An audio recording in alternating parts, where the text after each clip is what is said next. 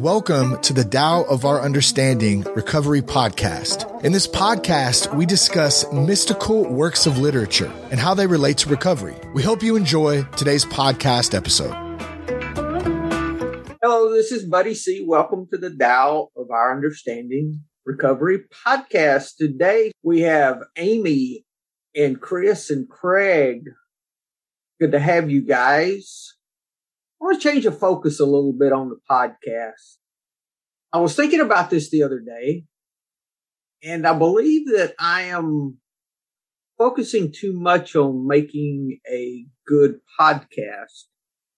And I, I can already say it with a straight face because Craig mentioned this to me months ago.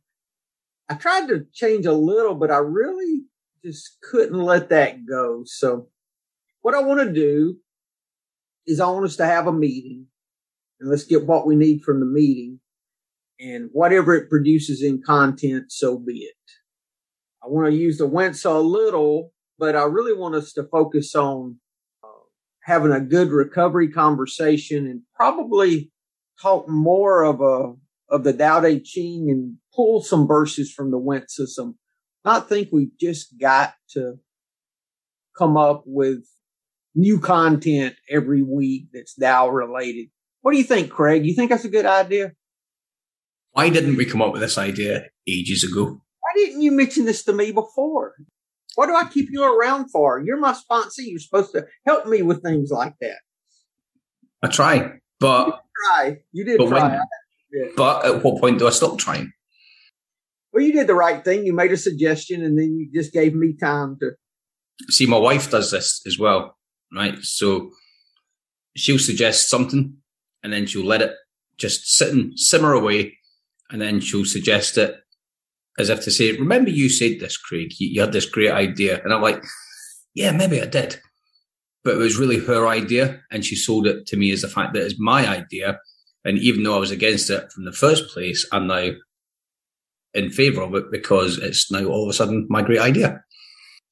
Well, I know this is not my idea. This was yours, and it was, it was good. Thank you. No, no, no. It's, it's, it wasn't my idea. It was, it was a it was a group decision. I'm not taking credit for a gift.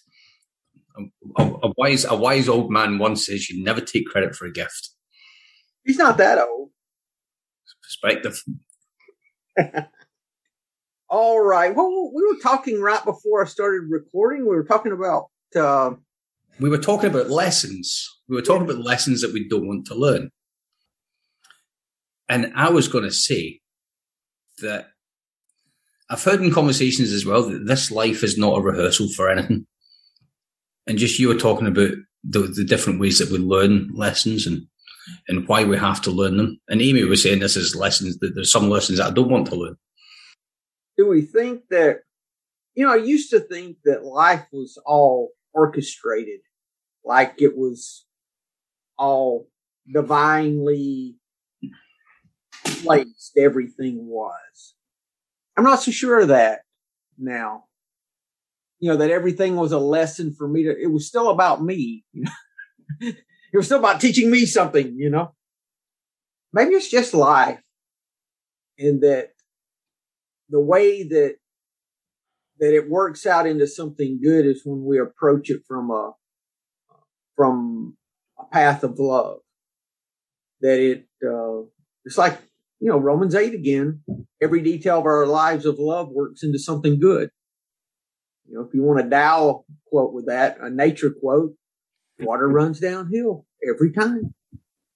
No matter what decision I make, as long as I'm doing the, you know, doing the best with this walk that I can, it, it turns out into something good eventually. If I just give it enough time.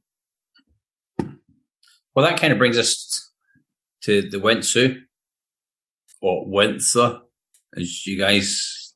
You cannot do a good Southern invitation, Craig. I'm sorry, you just can't do it. I just, I just don't know how you guys cannot keep up with the just the, Wentsu. I would say I would say Wentsu.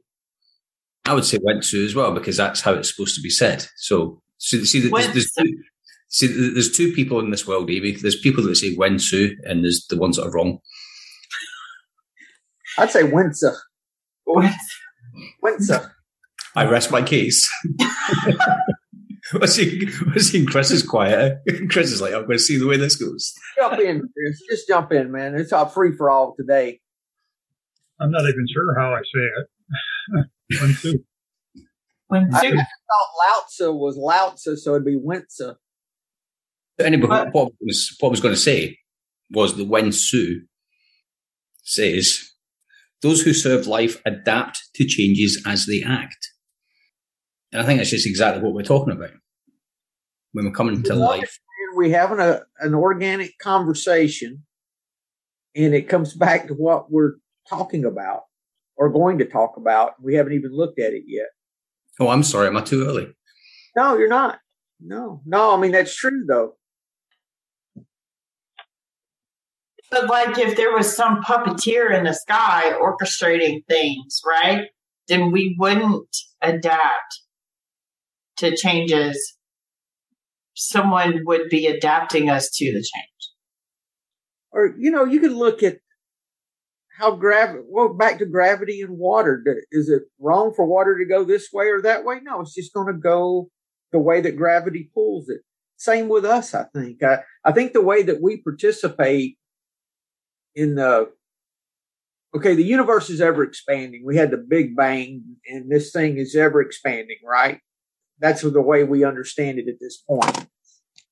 What if the way that we participate in that ever expansion is through being in the moment by living love? And then we're ever expanding and we're, you know, we're participating in the expansion of the universe in that way. And that's God. We were in a meeting the other night and someone described God as being now. And I wished I would have gotten that. I wish I would have, because that's great. Uh, it was Sarah from Georgia in our 9 p.m. meeting. Uh, this has been a few months ago. They were talking about different things about God. She says, can we just describe God as now? Like, oh, that's so wonderful. I wish, you know, I wish I'd have thought of that, you know, but it's really true. Now's another three letter word for God because everything about love brings us to the moment. It's about being present. I thought about that and have been struggling with making that connection. You The know, connection between God and the moment. between uh, love and now, for example. Oh, How- okay. How how does that work? When can you love someone, Chris? Can you love them in the past, present, or future? Um, um, Only in the present, right? yeah, right, right, right. Right now. So I think that's one of the one of the gifts we get with recovery is because what recovery teaches us is to go help someone. And we can only do that now. We Mhm. can't do that in the future, the past. So it brings us to the moment. So for me, I think that's, you know, versus our fears, which always take us out of the moment. So that, that's how I am understanding it. Yeah, so I've been hearing that meditation is an act of love. Or being, no, it's being in the moment is an act of love. So I guess it follows along those same lines because if you're accepting, if you're being in the moment, you're accepting everything as it is. And, that acceptance is an act of love. I mean, obviously within a relationship, total acceptance is an act of love or is is love really right or not um, Yeah, I think so because if you're giving people room, space to be themselves, Yeah, I would I would expand on that because you says you, you accept everything as it as it is. I think we also accept every person as they are mhm. All right. without trying to change them. but you know that's a lot to try to. I, I can't really get my head around everything and every person, but I I can get my head more around. Am I doing it in this moment? hmm That's a lot easier. I can't because I am so far from accepting everyone as they are all the time. Maybe you just, maybe you're just not ready yet. Maybe you just But I can Well, you- accept most people in the moment right now, you know, not have to put that whole, you know, thinking of future and everything else in there. and the, the tricky part of that is, is saying that you can accept that you can't accept everybody as they are but you can at least accept it at the, at the moment that that's the way you feel or the way you are, which is sort of like double talk, but. But, but all, all I have to accept, Chris, is this moment as right. it is. So I come much closer to accepting people in this moment than I can. Can I accept everything all the time? That's way too much for me to be thinking about. Mm-hmm. All right. I agree. All right. That's along those same lines as I can't have a drink forever. Like I can never, ever, ever take another drink. Um, exactly. Yeah. Well, just don't take a drink today. Because when tomorrow gets here, it's still going to be today. So mm-hmm. just focus on the today, the here and now. And that's, I mean, I think I heard, uh, I listened to Joe Walsh's story and I may have shared this on here before, but, um, he talked about con- God consciousness being right here, right now, in the in the future, in the future, and well, in the future too. But in the past, like that wasn't right now. That wasn't God consciousness. We can make ourselves victims of anything that happened in the past, and and that's not right here, right now. We can go into the future and make ourselves victims of stuff that hasn't even happened yet either. And that's not right here, right now. That's not God consciousness. Right here, right now is God consciousness. And right here, right now, we're all okay. Amen, sister. Let's read a little bit of the. I wanted to talk about the 66th verse in conjunction with the sixth verse of the Wentz. And I had a couple of excerpts from this. Guys, if you have things in this that spoke to you, let's talk about them. I think this is really about guidance. We wanted to read something in the Tao about guidance. This, this sixth verse, I think shows that. And that's a great thing about, about the Winsa is that it's, it's like looking at one, uh, sculpture or one work of art from all different angles and seeing something different when you look at it from different ways because this really is about how to uh, walk in the Tao, you know, how to walk this path. Craig mentioned the first first uh, sentence, which I had marked. Uh, those who serve life adapt to changes as they act. Changes arise from the times. Those who know the times do not behave in fixed ways. Therefore, I say ways can be guides, but not fixed path. Names can be designated, but not fixed labels. Because if I think I have things figured out, my expectations rise and I expect you to behave a particular way or I expect things to be a particular way. And I do not like change. I want things to, I want to understand everything and it behave the way it, even if it's behaving a way I don't like, if I know it, then I can adjust accordingly. But this is saying that, you know, we really that's working against us when we we get fixed in our ways. If anybody has anything, just jump in. That gets right back to exactly what we were just talking about about acceptance of the moment as it is, rather than the way you expected it to be. Exactly, exactly, Chris. But you know, is is such a smaller acceptance is much uh, more within reach for me if I'm just accepting the moment and not trying to accept everything like Amy was talking about. You know, if I'm just focusing on the present right now, it's not that, it's not as difficult to accept. That's possible. That's possible. Anything jump out in this sixth verse? Any of you guys? For me, on the nine, on page nine, human beings are tra- tranquil by birth. This is the celestial nature. Sensing things, they act. This is natural desire. When things come to them, they respond. This is the act of knowledge. When knowledge and things interact, likes and dislikes arise. When likes and dislikes are formed, knowledge goes to externals and cannot be returned to the self. So celestial design disappears. Mm-hmm. So we're designed to respond. Think what he's saying is that if we go past responding to mixing our thinking with what's going on. Are we designed? I'm sorry to interrupt, but I'm not. Are we designed to respond now, or are we taught to respond? I think responding is the right is the right action that we respond rather than react. React. Okay, gotcha. I, I can agree with that. And then I think what this is saying is it takes it a step further when it says, okay, now once you start responding, you start thinking you have this thing figured out, right? Then you start getting expectations of the things you like and the things you dislike and trying to be the puppeteer and it's it's interesting. It says with our knowledge takes us to externals instead of internally.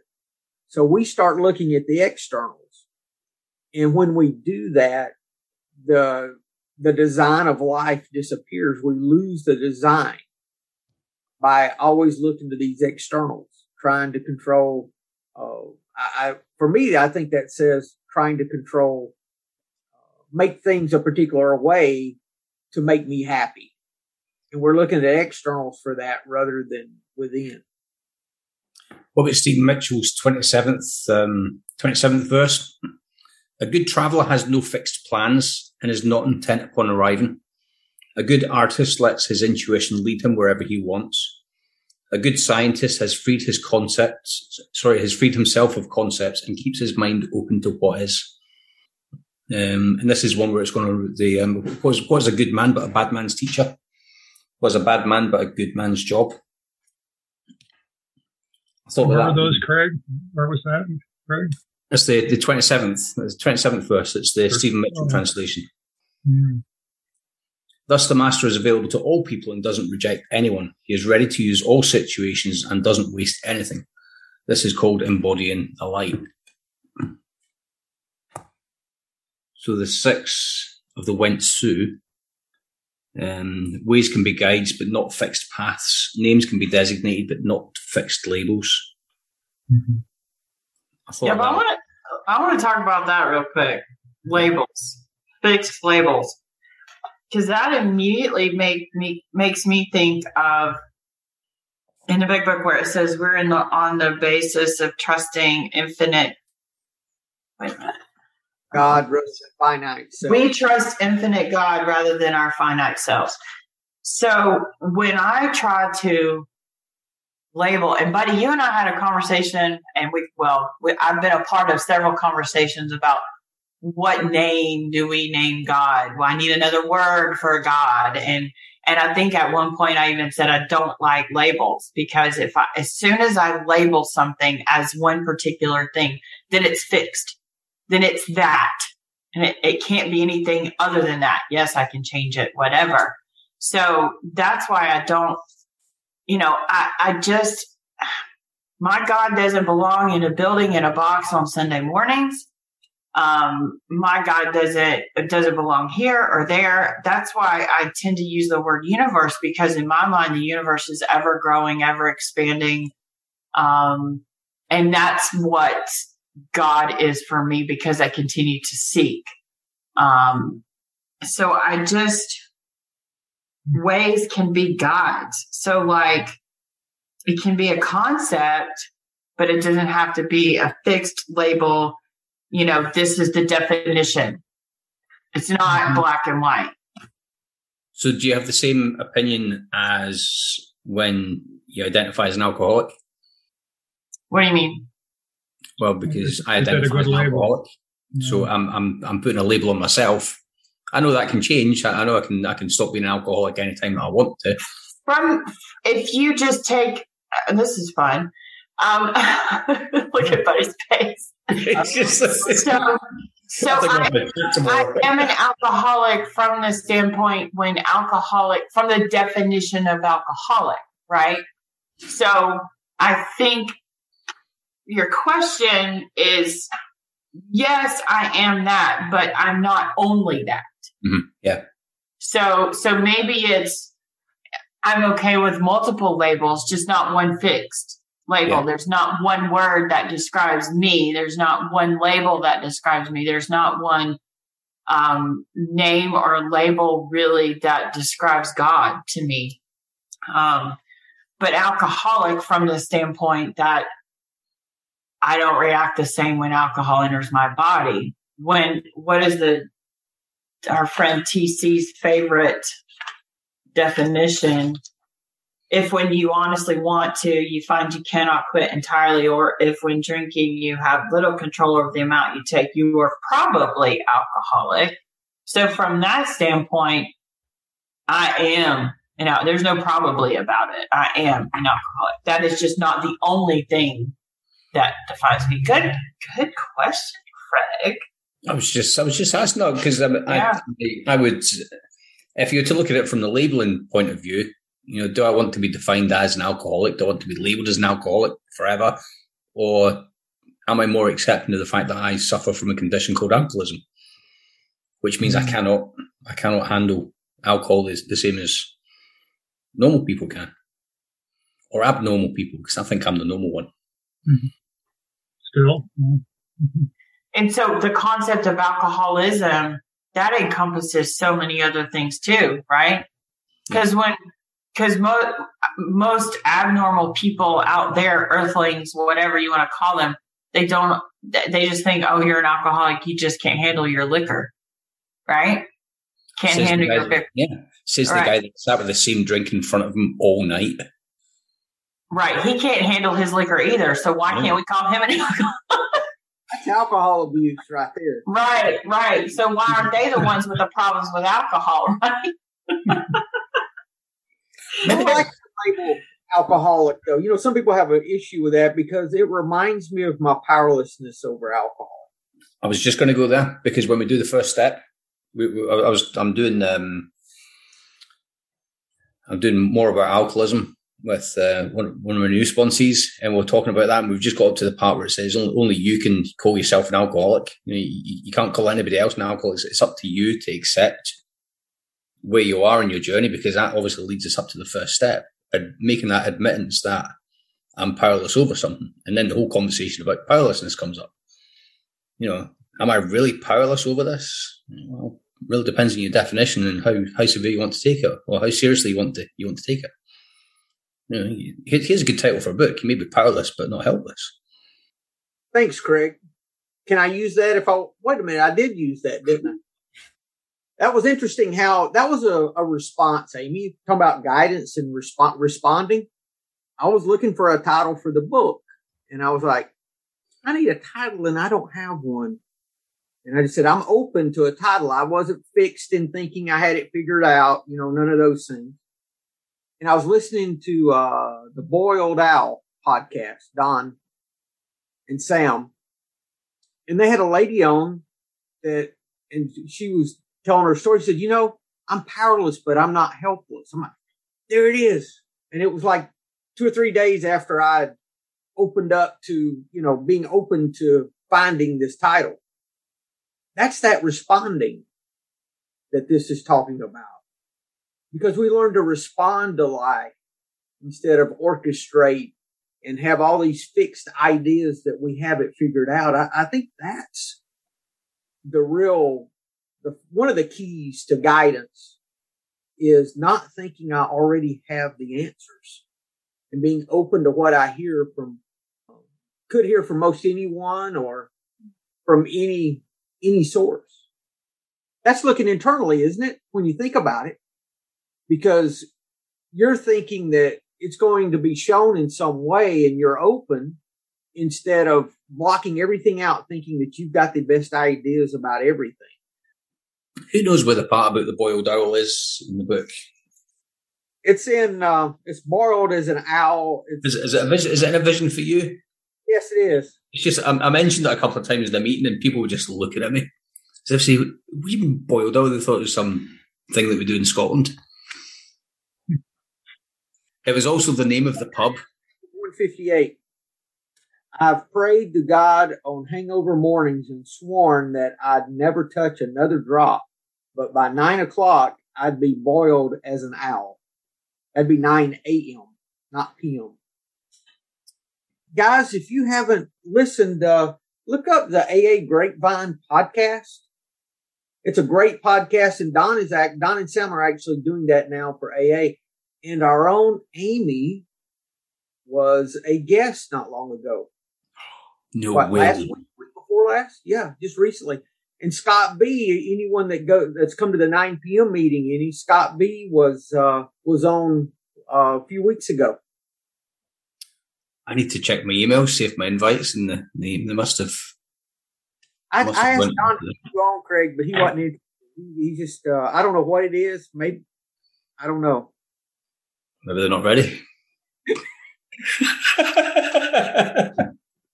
They can't handle. They can't handle you, Craig. That's exactly do you know, the funniest thing I've ever heard was um, was the episode where they done "My Name Is Ebenezer." My name is Ebenezer S, and it was a parody on a Christmas Carol, and it was um, Ebenezer Scrooge was having his intervention. It was the it was the three it was the three spirits that were giving him a, an intervention, and the Boiled Owl was the name of the bar that he owned. Don's very creative. Actually, and he's the one that did the pictures for me for uh the book Craig was talking about. So powerless but not helpless. In that next little paragraph, it says the sage does not replace the celestial by the human. In other words, he doesn't replace, he or she does not replace intuitive knowledge with learned education or intellectualism. Outwardly, they evolve along with things, yet inwardly, they do not lose their true state. To those who realize the way return to clear tranquility, those who find out about things end up, end up without contrivance. In other words, you don't have to scheme to make things happen. You don't, if you're walking in the way, you don't have to manipulate and control. Those who, uh, they nurture the intelligence by calmness, unify the spirit by abstraction, and take to the gate of nothingness. Unify the spirit by uh, abstraction. Abstraction means the quality of dealing with ideas rather than events. So he's talking about that the sage unifies the spirit by keeping things on an ideal level and not having those fixed labels like we were talking about earlier. It's not events. It's, it's a, it's a change in nature. It's not, it's not about not drinking. It's about getting re, re, getting rid of the reasons why we drank. See, that would be nurturing our calmness. The gate of nothingness could be back to that idea that I have no fixed label. That's a form of nothingness. I don't have this figured out. I am powerless. You know, that doesn't change. It's not God showed me twice and I take it from there. You know, I'll never will be powerful. I am the best I could ever be is more powerless. I mean, you know, I mean, that's the whole point. That's the nothingness. You got something, Chris? Hmm, You no. look like you were, you were ready. Oh, I was just adjusting my cushion. Okay. Comments, guys? I I want to I want to talk about the the power powerless, but and I, and I get that I do. I, I just want to throw this out there though, because by the time I work through the steps, well, I continue to work the steps, but anyway, I don't want to get hung up on that. So in the first step, I admit I'm powerless over alcohol. My life is unmanageable by me. I always like to add that. um, by the time I get down to step 11, then I'm praying for the knowledge of His will and the power to carry that out. So for me, it, by then I'm, I have aligned my will with God's. I, I hope by then I continue to do the universe's will, not mine. So as long as I stay in that conscious contact, then I may not be powerless over everything, but it's not my power. You have been empowered. Empowered is a good word. But you never, my experience, I never, the power never comes from me, uh, my intellectual self. Uh, and it always takes a position of powerlessness for me to, uh, to walk in that. Yeah. Yeah.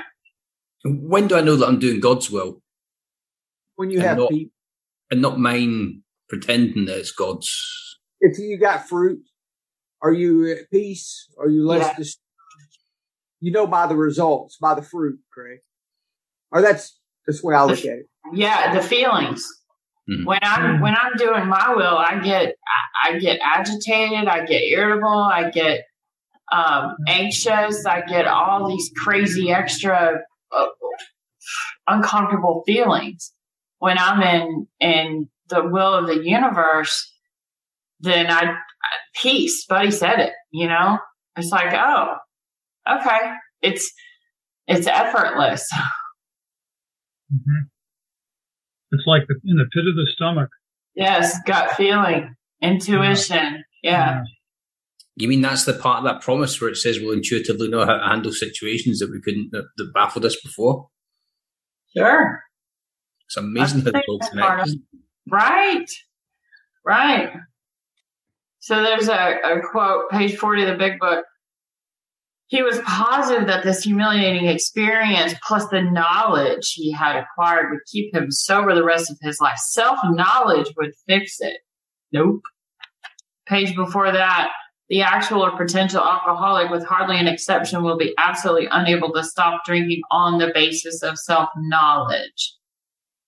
So no amount of Clancy I used to say no amount of intellect matters when emotions surge. I think that goes along with what we're talking about. Because I can have all the knowledge that that I think, you know, I mean, all the definitions, all the labels, all the self-help books, you know. I can have all that swimming around in my head, but until I have that um what was it? Uh well, until I get back down to the true state. Get rid of all that extra shit. I'm very wary about the self help books. I'm very wary about the, the quit lit genre. And I'm very, I'm very vocal about certain books as well. Oh, here it's. I'm sorry. Um, some, some, some of the books I'm not allowed to mention for contractual. Well, it's interesting that it says writings are produced by words and words come from knowledge. Intellectuals do not know they do not constitute a fixed way. Terms that can be designated do not make books to be treasured. The learned come to an impasse again and again. This is not as good as keeping centered. Put an end to scholasticism and there will be no worries. Put an end to sagacity, which I wanted to know what that word meant. Abandon knowledge and the people will benefit a hundredfold. What was the word? So, I don't know. Sa- Sagacity, sage, Is that kind of like sageism? Being, being a sage city. I'm gonna look it up. Discernment, foresight, keen perception, ability to make good judgments. Oh, so what's the difference in my will and God's will? Oh, boom. There we go. It, it's back to that human intellectualism rather than uh, relying on our intuitiveness that we have within. I think having all this knowledge is great, but you have to be acting on it as well at the same time. Well, we have to approach it from a different way, Craig. Or I do. That's like we talked about last week or week before about the books we read. We're looking at these wanting to glean their experience. We're not uh, looking at these as a way to show us the four steps to enlightenment. You know, that's different. You know, when you go to a meeting, you if you go to hear someone's experience of how they did it versus oh, let me get the magic formula and do the formula. Then it, you know, then everybody will get off my ass and I can do what I wanted to. No, it doesn't work that way. you got my hoops up there. I thought there's a formula. well, the formula is what we're talking about is surrender, right? That's the formula. The big book is full of knowledge. It's full of um, knowledge gained from experience, and and so how does that fit in? I mean, it, it, the big book doesn't do any good unless you practice what you read. You know why they wrote the big book, Chris?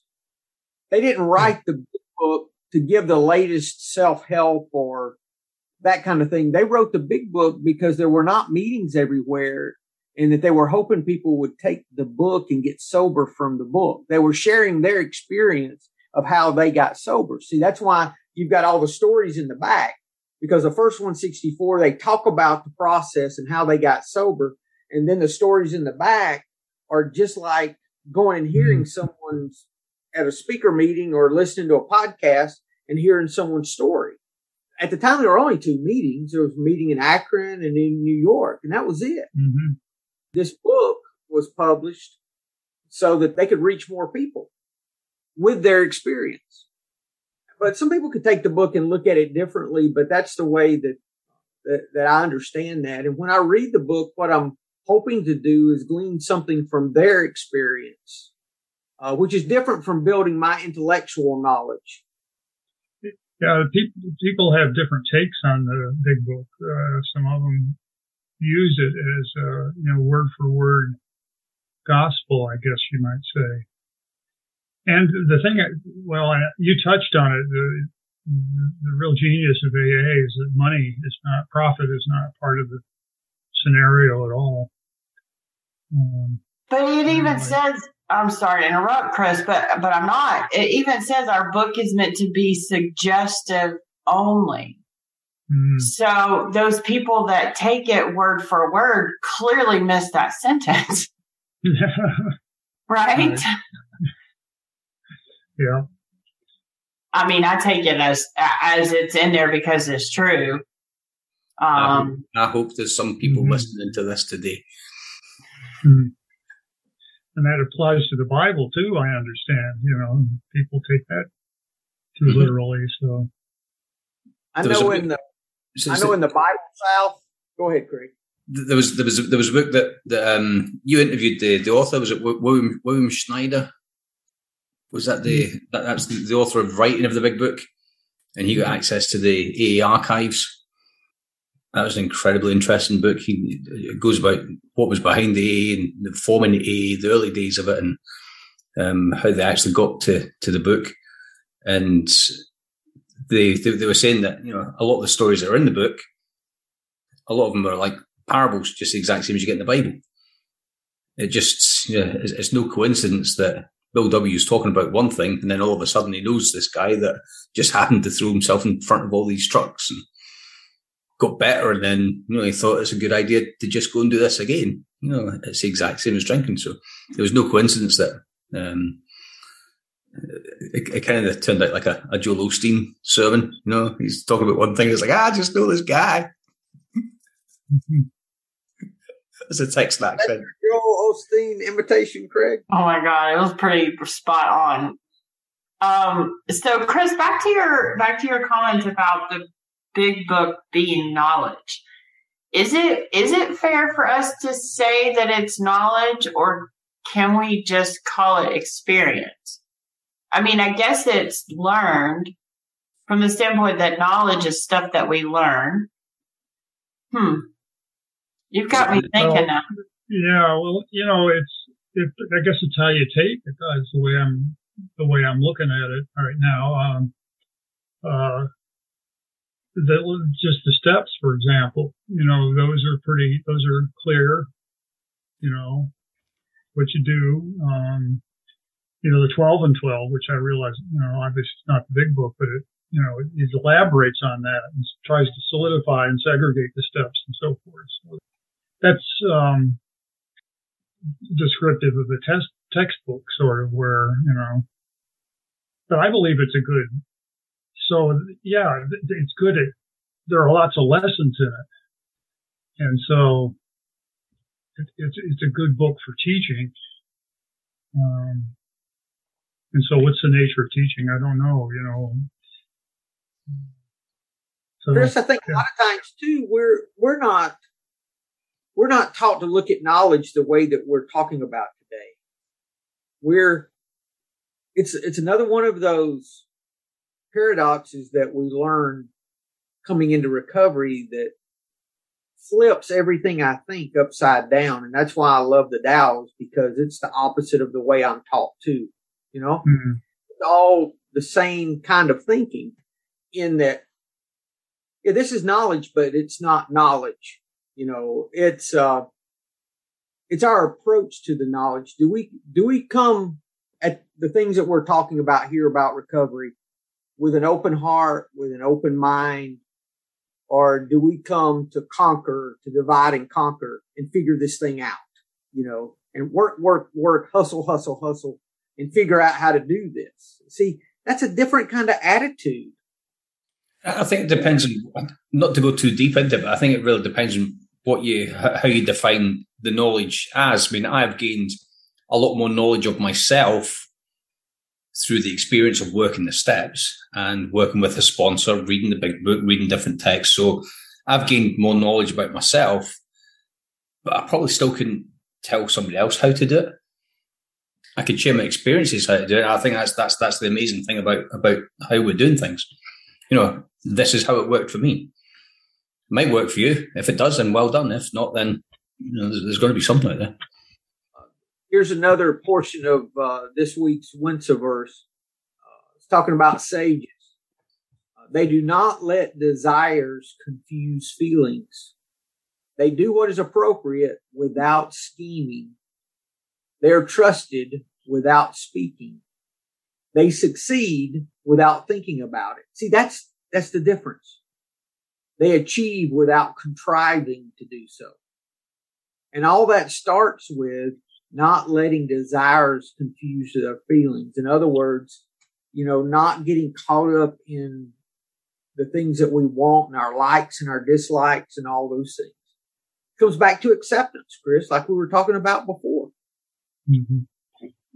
Okay, so in um, how it works, the, the right at the right end, at the how our description of the alcoholic, chapter to the agnostic, and our personal adventures before and after make clear three pertinent ideas that we were alcoholic and could not manage our own lives, that probably no human power could have relieved our alcoholism, that God could and would if he were sought. To me, that um, is is what um, it's the sagacity of it, I guess, of that statement. It's um, it makes me think that this is knowledge in here. Um, does that make sense? Um, it does. Uh, but what if you thought about this from, um, you know, they're talking about themselves too. Our description, and the, this is about us that we were alcoholic and could not manage our own lives. It's interesting. It says, it doesn't say that we were alcoholic and could not manage our drinking. It says we couldn't manage our own lives. Mm-hmm.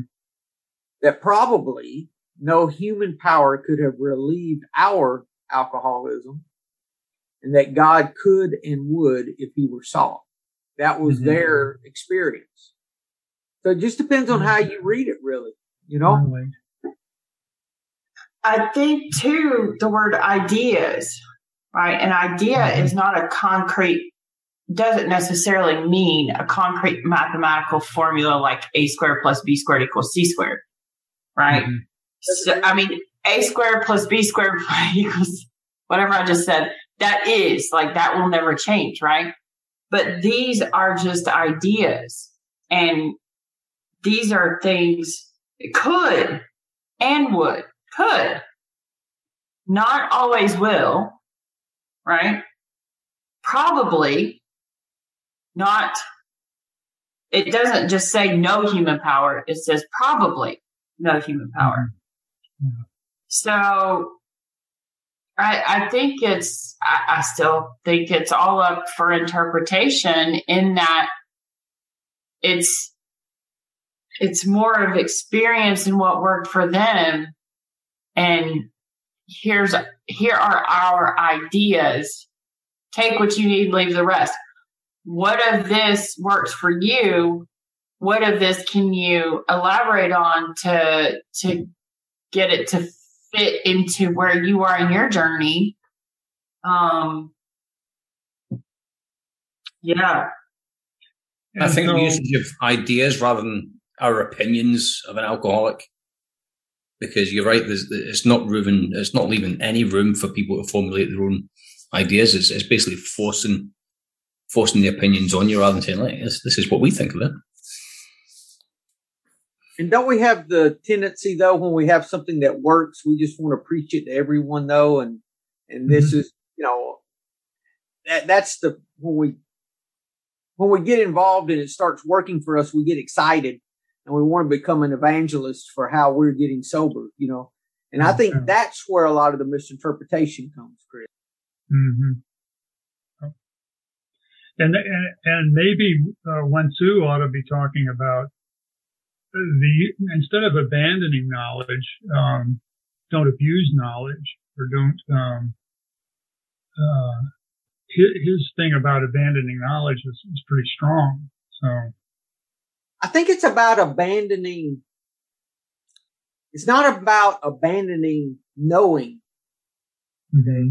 It's about abandoning self knowledge. It's mm-hmm. about mm-hmm. abandoning that you have the intellectual capacity to figure this out. Mm. Because that's the part that I think he's speaking against.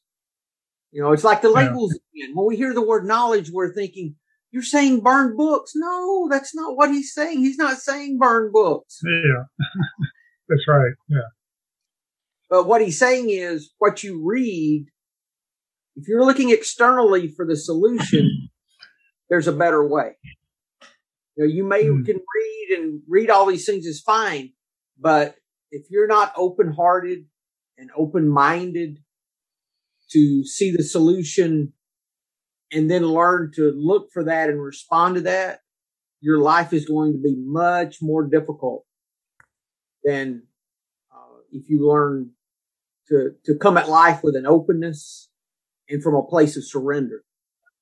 Mm-hmm.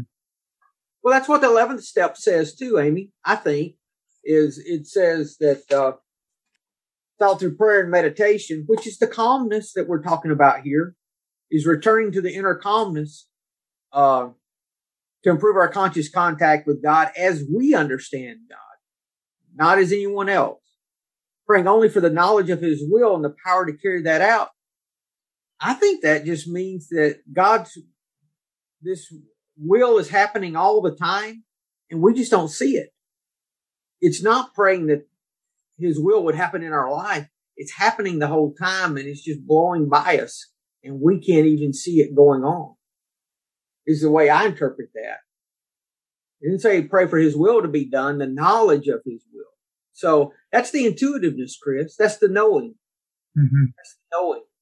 Agree. Yep. Hmm. Not letting desires confuse feelings. What does that mean? Handing yourself to God as you understand. As you understand God. it, it's not getting caught up in what I want or how I think things should be, mm. or the good and bad labels that we label everything with. It's back to the labels again. Those fixed labels. It's good when I have a lot of money in the bank and I've got a bowl of ice cream in front of me. You know, that's good. Okay. Well, that may not be good. You had me ice cream. Yeah, I know. You didn't hear another word, did you, Craig? After ice cream, no. Did you say anything else? no, I, I completely get what you're saying. You know, when when things are going bad against us, you know, we we very quickly forget what we should be doing. I'm really trying to learn to change my. When I talk to a sponsee or anyone, and I have to watch who I talk to this way because I don't want it to sound very, you know, ultra spiritual kind of thing. But when you go sees how their day is going so that we can fix it and make it good if it's not good, as if we're doing something wrong if our day is appears to be bad, right? How about how are you doing? Uh, is there anything you're having difficulty accepting today as it is? I'd like to have a better way to say that, but that, but coming from that vantage point of acceptance, like you were talking about, Chris, earlier, rather than, oh, if your day's bad, you must be doing something wrong. So it can be good. And getting those labels out of there because I realize that my, my having a peaceful day has more to do with my acceptance of the moment as it is than me orchestrating things and scheming to make everything good and have nothing that's uh, perceived bad or difficult going on in my life today. One of the things this makes me think of is um, interruptions. You know, you're you're tasking at something, and um, you get an interruption. Um, what is the serene response to that interruption is a difficult thing at the, at the time to sort out. Um, you know what I mean? The um, how to react to it, how, how to respond to it, I guess. Um, Give us an example, Chris, like a real life. A, yeah. Well, um, I'm sitting listening to some music. Um, it's a way for me to um, decompress let's say my wife comes in and talks about bills that aren't being paid. Um, so uh, it takes a lot of uh, footwork upstairs to figure out how to um, respond to that. Um, Chris, I know exactly where you're coming from with this one because I pretty much live in the kitchen. I do all my sponsee meetings in the kitchen. I do the cooking in the kitchen. I do the washing the dishes. I do the ironing in the kitchen. I'm one of these modern men that do absolutely everything. I love doing it with my headphones on. Mm-hmm. Maybe they've got something on Netflix or I'm listening to some music, just bopping away, doing my ironing. And then all of a sudden I turn around and Louise has been talking to me for the past five minutes. I'm like, what? yeah. And it's not as if she can't see the big black headphones on my head, but she still insists on talking away to me. I'm like, like, what is it? What were you saying for the past five minutes? That's, you know, you, you couldn't have texted me and I could have picked up later on. Mm. So I know what you're talking about with interruptions. And I find myself, I, I get pretty aggravated when my flow gets disturbed mm. because she wants to tell me something about you know, something wrong with one of the kids we, we me fun. but I just, I just need to know: Did either one of you ever once think to say, "Hey, I'm going to be zoning out for a little while, listening to some music. So if something comes up, please get my attention." Right. Just or or give me ten minutes or whatever. You know, like. You sound just like my therapist. I'm just, I'm just a wife. I'm just yeah. a wife, right? let's let's let's play a game. Let let's play a game. Right. Okay. Let's see if you can spot the difference. All right. Oh, you got your headphones on. I'll turn around. Yeah. Do you, do you ever just put your headphones on to to trick her into thinking that you're busy doing something? Um, have you ever answered her when you had your headphones on and she thought, you know, I mean, because, yes, I have. I have. Okay. said, what are you shouting for? She's like, why are you shouting? I'm like, because my music is so loud. I'm not really qualified. I don't feel I'm qualified to say anything on this because I am divorced. Twice. Twice, yeah. but when I had moments of clarity with number two, I would say, when something like that comes, honey, I love you and I love talking to you and I love our conversations, but could you give me a few moments, please, that I'm wanting to blah, blah, blah. And then let's have, let's chat about that. Do you mind? You know, something like that, you know, just. Wait till I write this one down. Right. No, and see, and I'm to the point where I'm like, yeah, I just have no idea what you said, or I will say, I just wasn't listening to you. No offense. And uh, we're, I guess we're just at that place, but you know, Chris, you asked about interrupting and how do you res- respond. Well, I didn't do that too well. All I wanted to do on Saturday was was myself zone out and take my lounge chair and be all redneck with my box fan and go lay out for an hour. Why the guys thought that they needed to cut the grass right there next to where I was trying to lay out, I don't understand. So I picked up my chair, my fan, and went to the front yard. And I'll be damned if they didn't follow me. They didn't. They really didn't. But I, I probably um, what I did not do is I did not cuss them out and tell them how terrible they were. I did. I might have stomped a little bit and huffed and puffed a little bit, you know. Mm-hmm. Um, but yeah, I think it, it's communication. I think you know, if I want some some me time, and other people are around that might want my attention or need my attention, then I think in order to help minimize the interruption or minimize my frustration, I just say, Hey, I'm going to zone out for a while.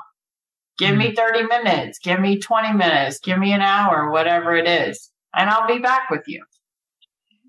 One of the ways I think, think about it is that uh, she's in the act of sharing, which I don't want to, uh, well, I don't want to discourage. So, you know, it's like internally I get torn there between, between that thing. So I'm going to start leaving my diary around, and if there's a slot in it, then they can write their name in it, and I'll get to them.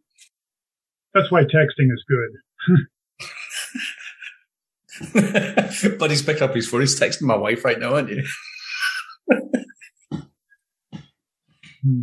that was good, guys. I enjoyed the conversation. Any now the the next next week we'll have Sensei here, but after that, in the seventh verse, it's talking about desires and more about, you know, in the sixth verse, we talked about not being carried away by desires. And it talks more about that in verse seven, how our desires can morph into some bad actions and help us a little bit more with, with this whole process of learning how to see the path and stay on it, you know. It's great though that even when I make a bad decision, so to speak, it's going to work out into something good. I know that. Mm-hmm. You will come out the other end.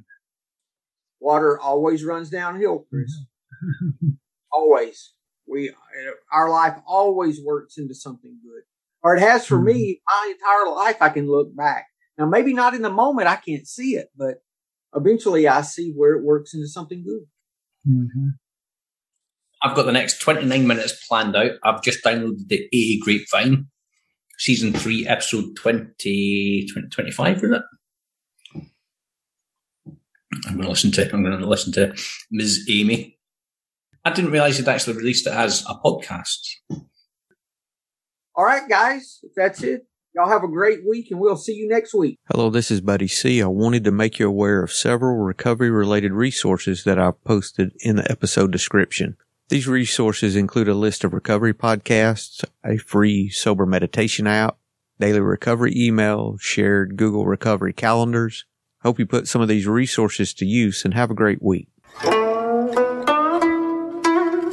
Thank you for listening to the Tao of Our Understanding Recovery Podcast. If you enjoyed this episode, please share it with your friends in recovery.